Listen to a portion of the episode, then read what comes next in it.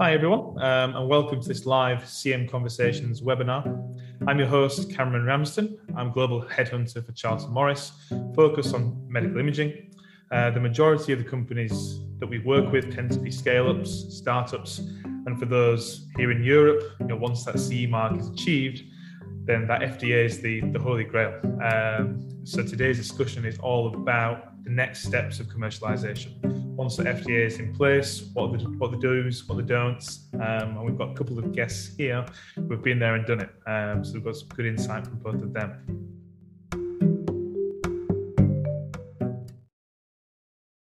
Let's get started. Uh, first of all, Ben, would you like to introduce yourself? Sure. My name's Ben Panter. I'm the founder and CEO of Blackford Analysis. Uh, we started back in 2010 and initially, we had a, a clinical application that helped compare current and prior images. Uh, we got a 510K for that, and we started making sales into the US.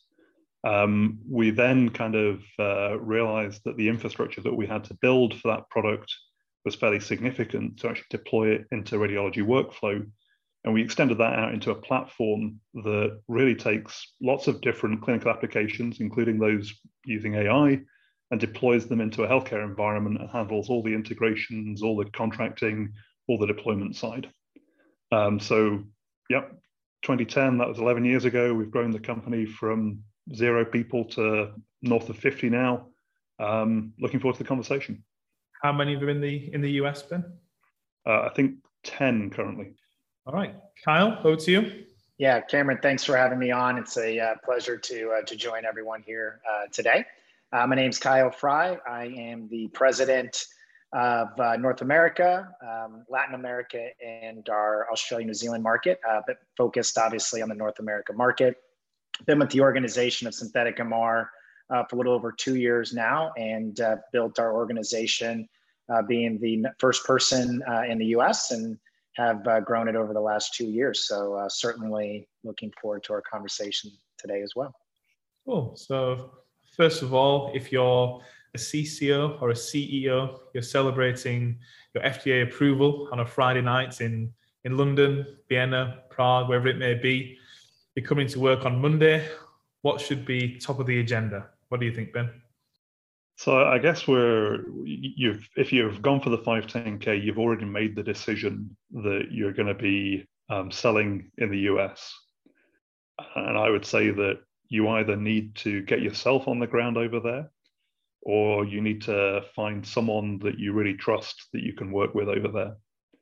So so for me the the first thing that you're going to start to think about is how do you hire someone in the us um, or in my experience how do you hire, find someone in the us that can work with you to start to really build that market and to build the relationships that you'll be able to um, expand eventually into sales so that might not be a salesperson per se immediately, but there's so much to understand about that market that's so different to European systems. And you can either go out there and live it and learn it, or you can bring in someone that really has that expertise and that experience and has done it before, um, but crucially, someone that you can trust. And is that what you did with with Blackford? Did you have somebody there on the ground, or did you think actually I'm going to get across there? So I'd say there's a there's a combination, right? So we from the very outset knew that the North American market was where we needed to build a product for. Um, healthcare in, in Europe and the UK is interesting, specific, you know, but we knew that we had to get involved with channel partners and build our initial product with them. And we knew that the place to attract their attention was in the US, not in the UK. So I think, you know, when I formed the company, I knew that I was going to have to be on a plane pretty often that evolved to being probably spending one week in four, maybe one week in three in the US. So I needed to be on the ground, but we also needed to build, get someone over there that could do business development for us. So initially, you're very unlikely to attract a, a kind of um, red-blooded, pure sales resource, because if you don't have a track record of a product that sells, salespeople like to have their base and they like to know that the commission is achievable. If it's a brand new product, you need someone that's more on the kind of biz dev end, exploring how the product is going to fit into that market and giving you the product feedback that you then need to maybe revise the value proposition that you've attached to that product and get it into the US centric mode. So, key things like uh, reimbursement, how does it integrate into workflow? Um, how do you find the clinical endorsements for the product? What are the wider implications of its use? How does that all fit together? And I'd say that's kind of a that's a journey of discovery, uh, and we certainly went along that journey um, with our first US employee who is still with the company, um, and really getting deeper understanding for me as the technical founder, I guess, to understand where that really fits in US healthcare. Because there are so many complexities that you need to navigate and understand that it's really hard as a, an outsider to just get your arms around that. Um, so I think that for us, it was finding someone that we could trust. Luckily, it was someone that we could reference who'd worked with a member of my board previously for a long period of time, that there was already a relationship with, and that we could really build that process. And I think that you know that, that's a that's a challenge, right? It, it's it's something that a good uh, recruiter can help you with. Uh, we didn't have that luxury at that point, but um, certainly would appreciate that kind of delicate referencing if you don't have someone you already know out there.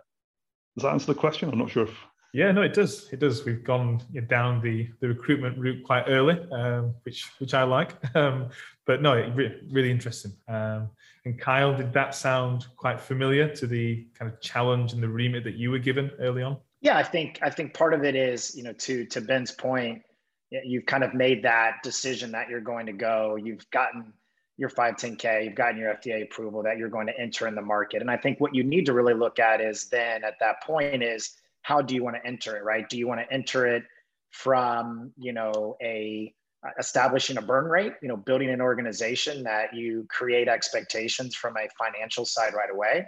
Do you look at it from building a brand awareness, building, uh, you know, your niche, building a need for your product, right? And you can look at it through the business development eyes, you can look through it from the operational eyes.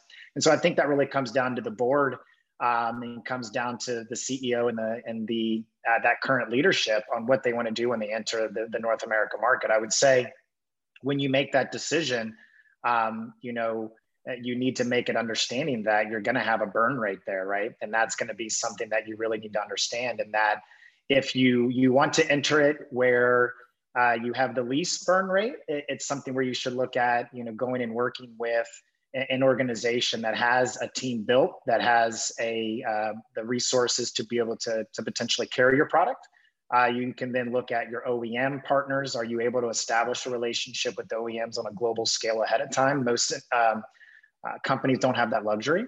Um, or do you go in and try to build your team from the ground up, right? And so the ground up is going to cost you a lot more money going with an established organization that fits in your mold it might be the best bet and or you know a combination of of you know the three by adding in the OEM pieces. So uh, I, I, definitely follow uh, Ben's logic and his and his pieces there. And I think it's it's um, part of a time value of money that comes into play once you make that uh, decision to go into the US and, and you when you do it you need to uh, you'll make sure you've thought through that process um, and made those decisions accordingly. And when Synthetic brought you in, was it with a clear kind of structure and, and plan for what they wanted to do in the US, or was it a case of Kyle, we want to get to X, but we've got no idea how to do it. Over to you. Yeah, it was it, it was it was definitely interesting. I, I would say, you know, our CEO that brought me on had a lot of experience in North America, had a lot of experience in building, you know, organ organizations, um, you know, international organizations, and part of it was it was it was really when I went through the interview process of saying this is what I believe we can do with the market. And then here's what I feel like we need from the resources. And just like you get with a lot of series you know A and B funding you have caveats you have drop you know you must reach these milestones in order to to you know pass go and and, and grow your team. We created those milestones. Um, but really it was to build the the market awareness. It was to to sell um, and so it was to, to break through that red tape, you know, to Ben's point is to understand the reimbursement structure, to understand the workflow landscape, to understand uh, the trigger points, your value proposition, right? Um, just because you may create a beautiful AI product doesn't mean that people want it, right? Or people are going to use it or that it has relatively um, any significance in the space. And so um, we sat down and talked about a game plan of how we would go to market, how we would execute this, and um, you know, it's it's definitely um, come to fruition, not without some some bumps in the in the road.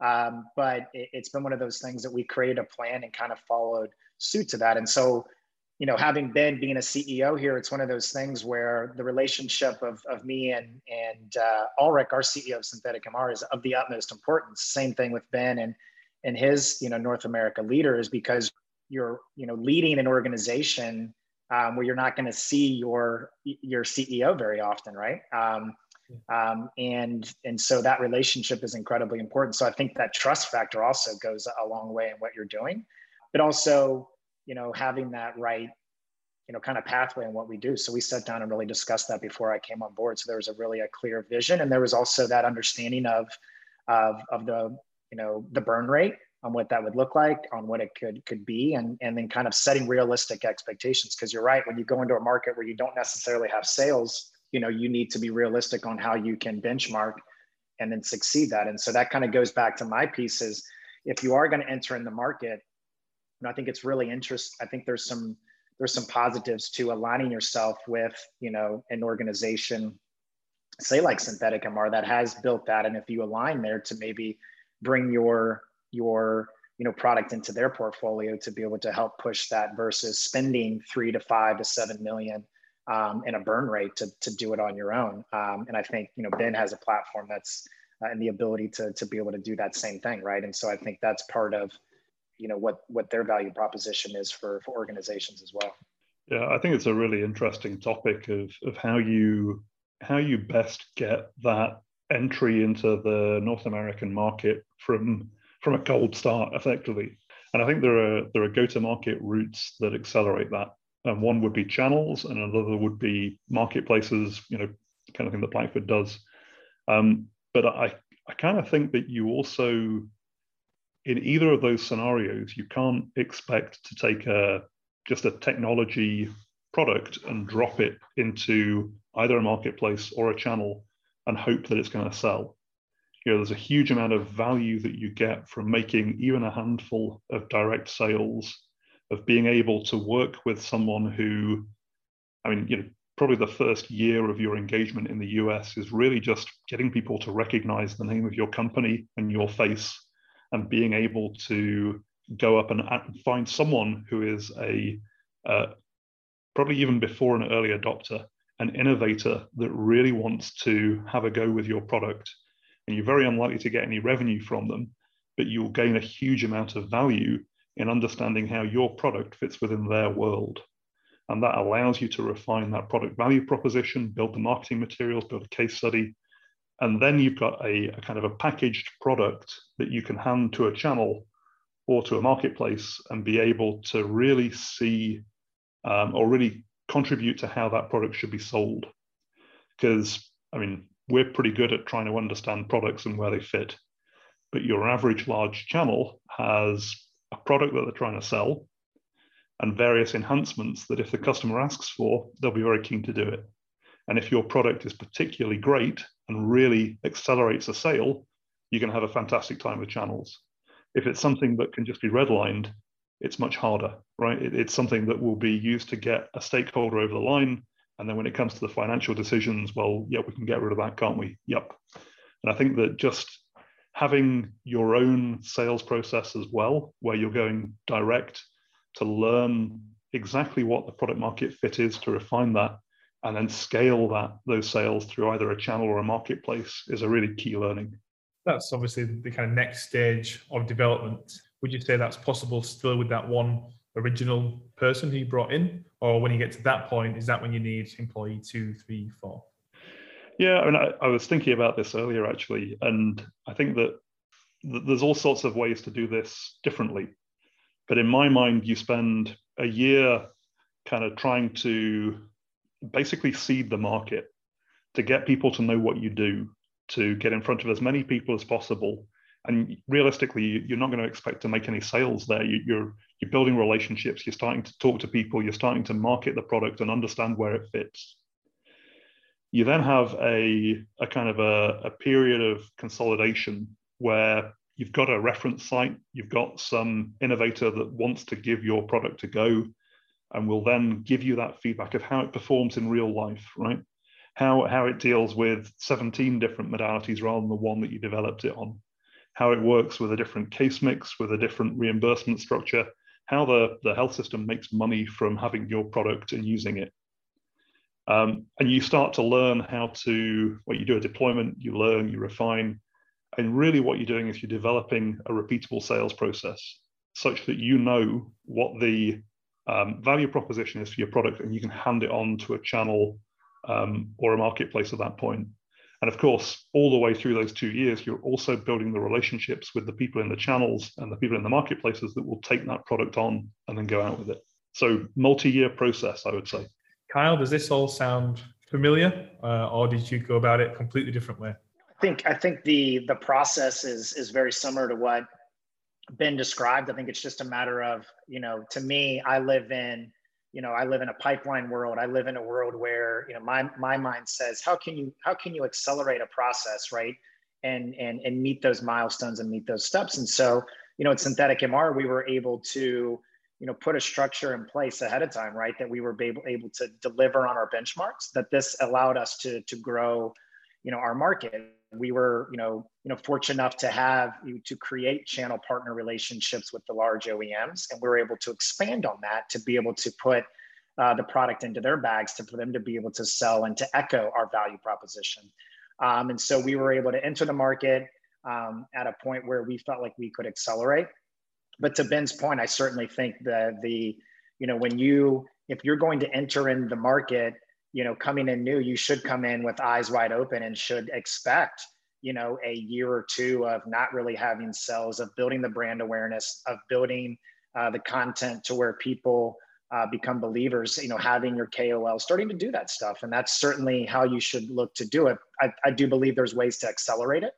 Um, and there's ways that you can manifest your um, commercial results sooner than maybe you would like uh, than maybe what you would expect and so i think that's just all in your your approach but i um, i certainly echo ben's you know comments on how you you know would enter that in if you're coming right into the to the market um, unless you know you're fortunate enough to have some other pathways to to create uh, the revenue side. But you know a meta a us sales cycle um, you know if you're a capital um, you know product you're looking at a 12 to 18 months right? Just from the word go. So it, it's all about how you can you know push aside capital dollars in one hospital and how that allocated to you it's how you can work through the terms and conditions section much quicker than somebody else it's how you can understand the decision makers in the us piece right and so if you're able to do that and you have the right you know resources behind you you can you can certainly do those things but it's very simple. You want you step in day one and you get somebody that's really likes your product. It's going to take you probably 12 to 18 months to to see revenue come from that. So it goes right to Ben's point is you can't expect in your first six months to see revenue. You really can't expect in your first 12 months to see revenue. And if you start to see that, I think you're onto something and you're you're really creating um, you know a niche and a pathway for for your product to enter into the US market.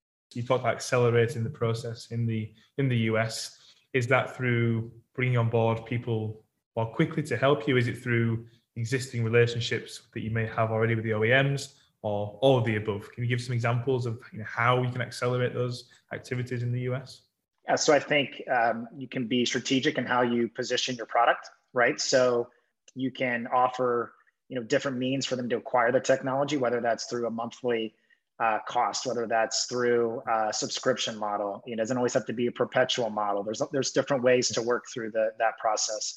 Um, but I'm I'm a big believer of people that can can sing your praises, that can go out and and be prophets of your product, um, or people that are going to allow you to get out in front of more people at a quicker time. So um, having the relationships with you know the channel partners are incredibly important so to me that was a big focus is to really build our relationship with our channel partners because the feet on the streets with them is exponentially higher than the feet on the streets that we could bring in right and afford and to be able to do that so um, you know we we really took a approach from a let's work smarter not necessarily harder than anybody. Let's let's try to be creative and work smarter in what we do. So that's going direct to hospitals. That's working with our OEM partners and being um, you know, a good benchmark for them and, and being someone they can lean on to, to help.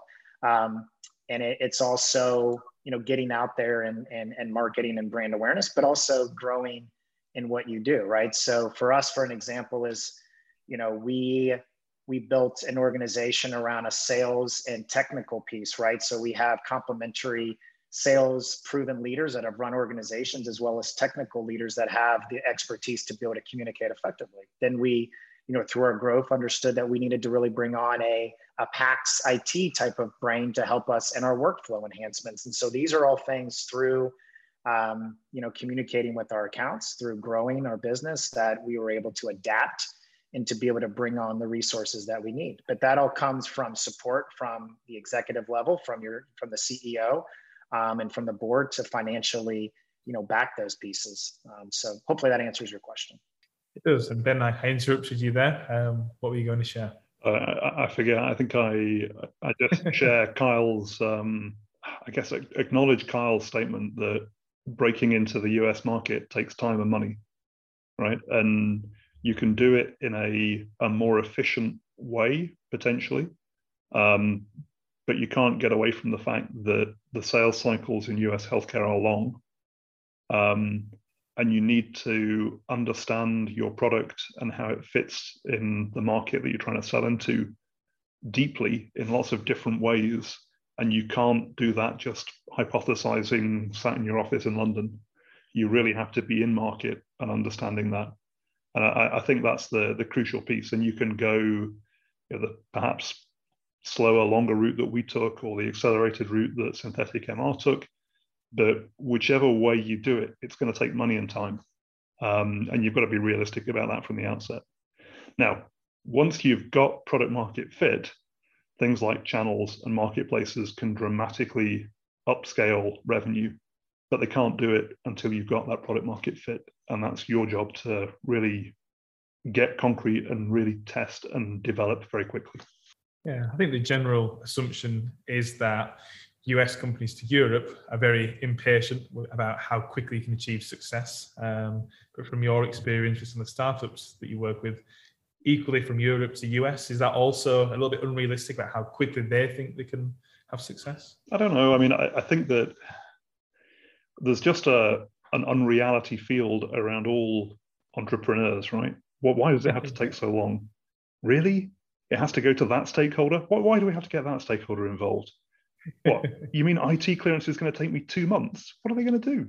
Yeah, and and the the kind of the this this if you're not very careful can get reflected onto your sales team and why is this not happening quicker?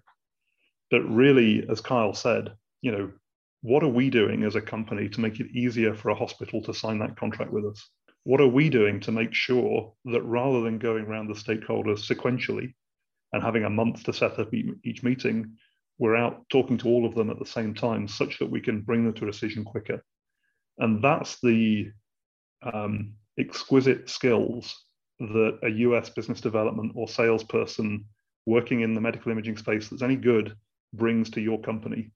And it's it's uh, I think at an early stage of business, it's a terrifying investment, right? Because US salaries are probably two to three times what you would normally pay in in, in Europe but it's a realistic cost of doing business in the US.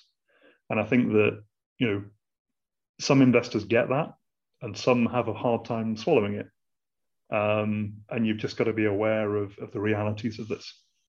And would you say, I think a lot of the examples I think that we've been talking about have been focused on you know, a software solution. Would you say that everything we've discussed so far is also true on the hardware side? Um, or would you say that there's it's just apples and pears. Um, or should I say apples and oranges rather than apples and pears? Confusing my English idioms there. Um, but yeah, Ben, Kyle, don't know who wants to or would like to answer, but you think it's the same lessons? I can have a crack at it. I mean, you know, we're a software company, but we know a number of hardware companies, and I think for us, the the big issues are regulatory, understanding the market, and being able to deploy a product efficiently into the US that becomes orders of magnitude harder when you're trying to deal with physical widgets. And you know, uh, contacts that I have in my network that run hardware businesses in healthcare in the US, their difficulties are far greater than mine, and mine are pretty significant. So you know, it's it, it, it's it's trying to. I think many of the problems are the same, but you've got the complexities of logistics to layer on top of that. Yeah, I, I would I would agree with Ben. I mean, I, I've come historically, my experience comes from from hardware, and you know, I've worked for European companies in hardware um, and, and U.S. based companies, and and, and to Ben's point, you have to look at logistics of manufacturing. Um, you have to look at different class level that you're approved, right? So the FDA is different class levels, which through your your approval comes and which becomes more rigor and what you can do, right? And um, you know, if you and then it just comes to a price point. If you're a capital product um, that is hardware, it's going to be more difficult than what Ben and I encounter on a daily basis, which again is very difficult. It's just different stakeholders and different you know uh, decision makers where you know somebody may be dealing with biomed versus us dealing with IT. Um, but they're dealing with uh, sourcing of the products and getting there. And it's also um, you look at revenue generation. It's you know when you sell a product, no hospital is going to pay you until they receive it, right? So in our world, we can deploy within 24 hours. And in the hardware world, you look at being able to deliver a product. Now, when you get into your your you know burn and turn, your razor razor blade type products, right, where you can you know sell something for two hundred dollars and three hundred dollars, that's that's different. But in the medical world, when you're imaging world, when you're dealing with hardware, uh, yeah, that's definitely more more challenges because you're adding more layers of complexity. Um, and to Ben's point, the software world is is very complex. You're dealing with a lot of different cybersecurities, IT pieces, um, but the, the hardware comes with uh, many already established challenges of logistics and the supply chain, and that is, becomes very, very difficult for sure. We're getting to the point now where I think we've covered those early stages of commercialization, and without going into too much detail, um, probably good to kind of try and round things off a little bit before we get to the Q and A. Um, Ben, we'll come to you first. But if we're just talking about the kind of the one biggest challenge that you would say companies will face in the US, what would you say that would be, and you know, what would what would be the solution from your point of view? So I think um, certainly in my experience, the biggest challenge that I had was getting my head around the US market. Because coming from a, a UK perspective where you've got a a single payer, single provider, cradle to grave, um, your experience as a patient is infinitely different to what a US person, a US citizen experiences of their healthcare. Whether you're thinking about someone that's on a low income, someone that's on a high income, you know, the the choices about healthcare in the UK are minimal, right? Do I call the doctor or not? and there's no financial implications of that decision. You you just go and do it. If you think about US healthcare, it's it's competitive. You've got immense numbers of choices to make, um, and that flows through into the US market, which is just the drivers are totally different to NHS in terms of adoption. And it took me a good number of years to really get my head around what that meant, how reimbursement actually has an impact on what you do, how you have to drill all this stuff together. And I'm sure it's the same for many founders of uh, UK or European companies operating in the medtech space. And the solution is to find someone that you can talk to in the US and talk to them a lot, right? Getting that immersion, you either get it through someone that you hire in the US or you spend a huge amount of time in the US talking to as many people as you possibly can to really get your head around it. And that for me was the biggest challenge of how we adapted our product to work in the US market. Brilliant. Thanks, Ben. Kyle, same question. Biggest challenge and how did you overcome it? I think the biggest, I mean, it's right there with with what Ben is, is saying. I'm seeing a lot of similarities in our in our you know thought processes and, and approach here. But um, I think to me the biggest piece is what you expect you know double that right? So if you if you expect to enter the market and to to grow x within 18 months change that to 36 months and change your approach right?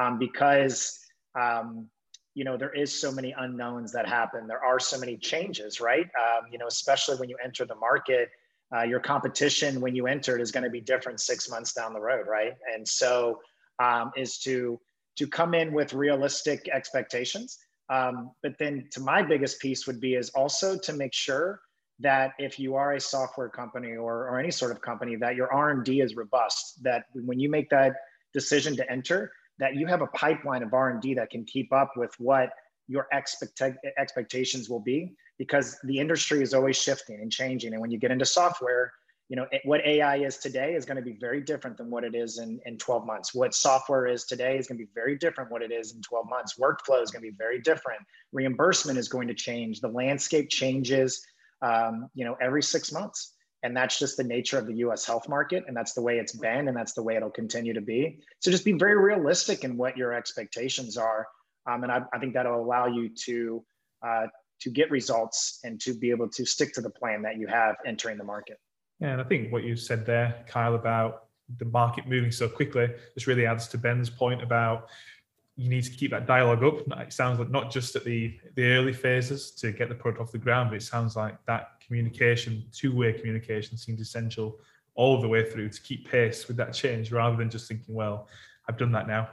Let's just watch the sales grow. You need to keep that communication. It seems constant.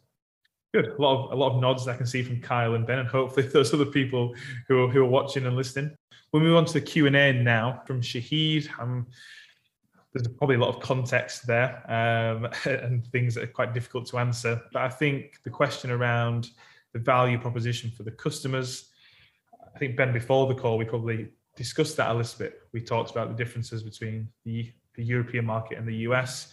Can you go into a bit of detail about what works in terms of a, a software solution in the US in terms of value proposition? Sure. I mean, for me, you know my my kind of area is AI applications that that work somewhere in the radiology workflow, and there are there are three kind of obvious places where you can do things. So that the first is looking at the efficiency of the radiology department. Can you improve throughput through the modality? Um, and the modality is important because typically it's owned by the hospital um, and the efficiencies there will drive more patients through more revenue into that particular bucket. The second area is can you build efficiency for the radiologist? So we're not increasing the um, input to the department, we're just increasing the efficiency of how that's handled once it's there. So we're not adding capacity because the capacity is typically limited by the modalities. Then you go downstream to value for the referrer. And if you look at both at these three areas, so, so what are we doing that helps the referring clinician, the neurologist, the oncologist treat the patient and drive a better outcome or reduce cost at that point? And for me, the, the places that the, there's real opportunity are simple financial. Can you get better modality optimization? So the, the first piece, making radiology more efficient. And then downstream, can you add more value for the referrer? Um, and there you're looking at potentially much greater revenue opportunities, much be- greater benefit. The challenge is how you link all that stuff. Okay. Yeah, quite quite broad, I thought, but still, after what we spoke about before, I thought it was quite interesting to, to share that insight as well. This one might be a good one um, for, for, for either of you. In terms of the, the pricing strategy, would you recommend that companies, for the first few customers, before reimbursement is set, would you put the pay where, where would you set it really? You don't want to go too low so to as to damage the the value precedent. Um, but what would your kind of uh, general ideas and tips be there? Yeah, I can jump on on this one. I think when you're just establishing, you know, setting a, a, market price doesn't really matter at that particular point in time, right? You you have to think about what your objectives are. Your objectives are to break into the market and to be able to grow adoption. So pricing doesn't really, you know, matter because you're going to expand your offering as you go through into your into the to the market. And so people know if they're an early adopter right if they're taking a chance they're going to have certain expectations on pricing. I wouldn't be as concerned about pricing as i would be concerned about uh, growing uh, your market and having people utilizing the technology giving you feedback what they liked what they didn't like why this makes sense and building uh, a marketing campaign around those individuals you know creating um, go to market pieces, uh, creating white papers, uh, creating um, you know brand awareness around those individuals. So you know setting a pricing to me is is not something you know right away you need to do unless you understand the market and you understand what the market can bear. Then of course you know create a price and then if someone's willing to to be an early adopter then they can uh, have some of those shared discounts or shared um, getting the technology at not at, as what that list price would be, but I would really focus on uh, building your install, you know, the beginning install base and, and uh, pushing that pricing side in parallel as you're building that to, to then look at establishing what that looks like. Yeah, I think from my perspective, if you look at the the cost of onboarding any IT application in in healthcare is is far in excess of what you would think of charging for it in the first six months, nine months, right? So from a from a, a provider's point of view, you're looking at um, you know I've got to go through all the IT security approvals. I've got to spin up a, a, a virtual machine for it. I've got to get the PACS admin to build the AE titles and all this kind of thing to integrate it into my reporting. All of these things have a cost, right? Um, and I mean, it's it's the main selling point for a marketplace that you can reduce all of that complexity down and just plug into it. But the the kind of the, the thing that you need urgently is feedback from the market on your product, and that will allow you to discover the price. So by all means, set some realistic number that um, makes sense with your current understanding of the market, but bear in mind that you may be massively under or overshooting because you don't really have any information sat in your office in London. You need to be out there in the market and testing it. And those early adopter um, customers, partners, are really important for allowing you to discover what the pricing is going to be rather than sat there with an Excel spreadsheet in Croydon. Yeah, you're, you're going to, in the US, you know, uh, it's, it's very much a value proposition healthcare setup. And so if you go in and overprice and set a unrealistic price point, you really ostracize yourself from the market.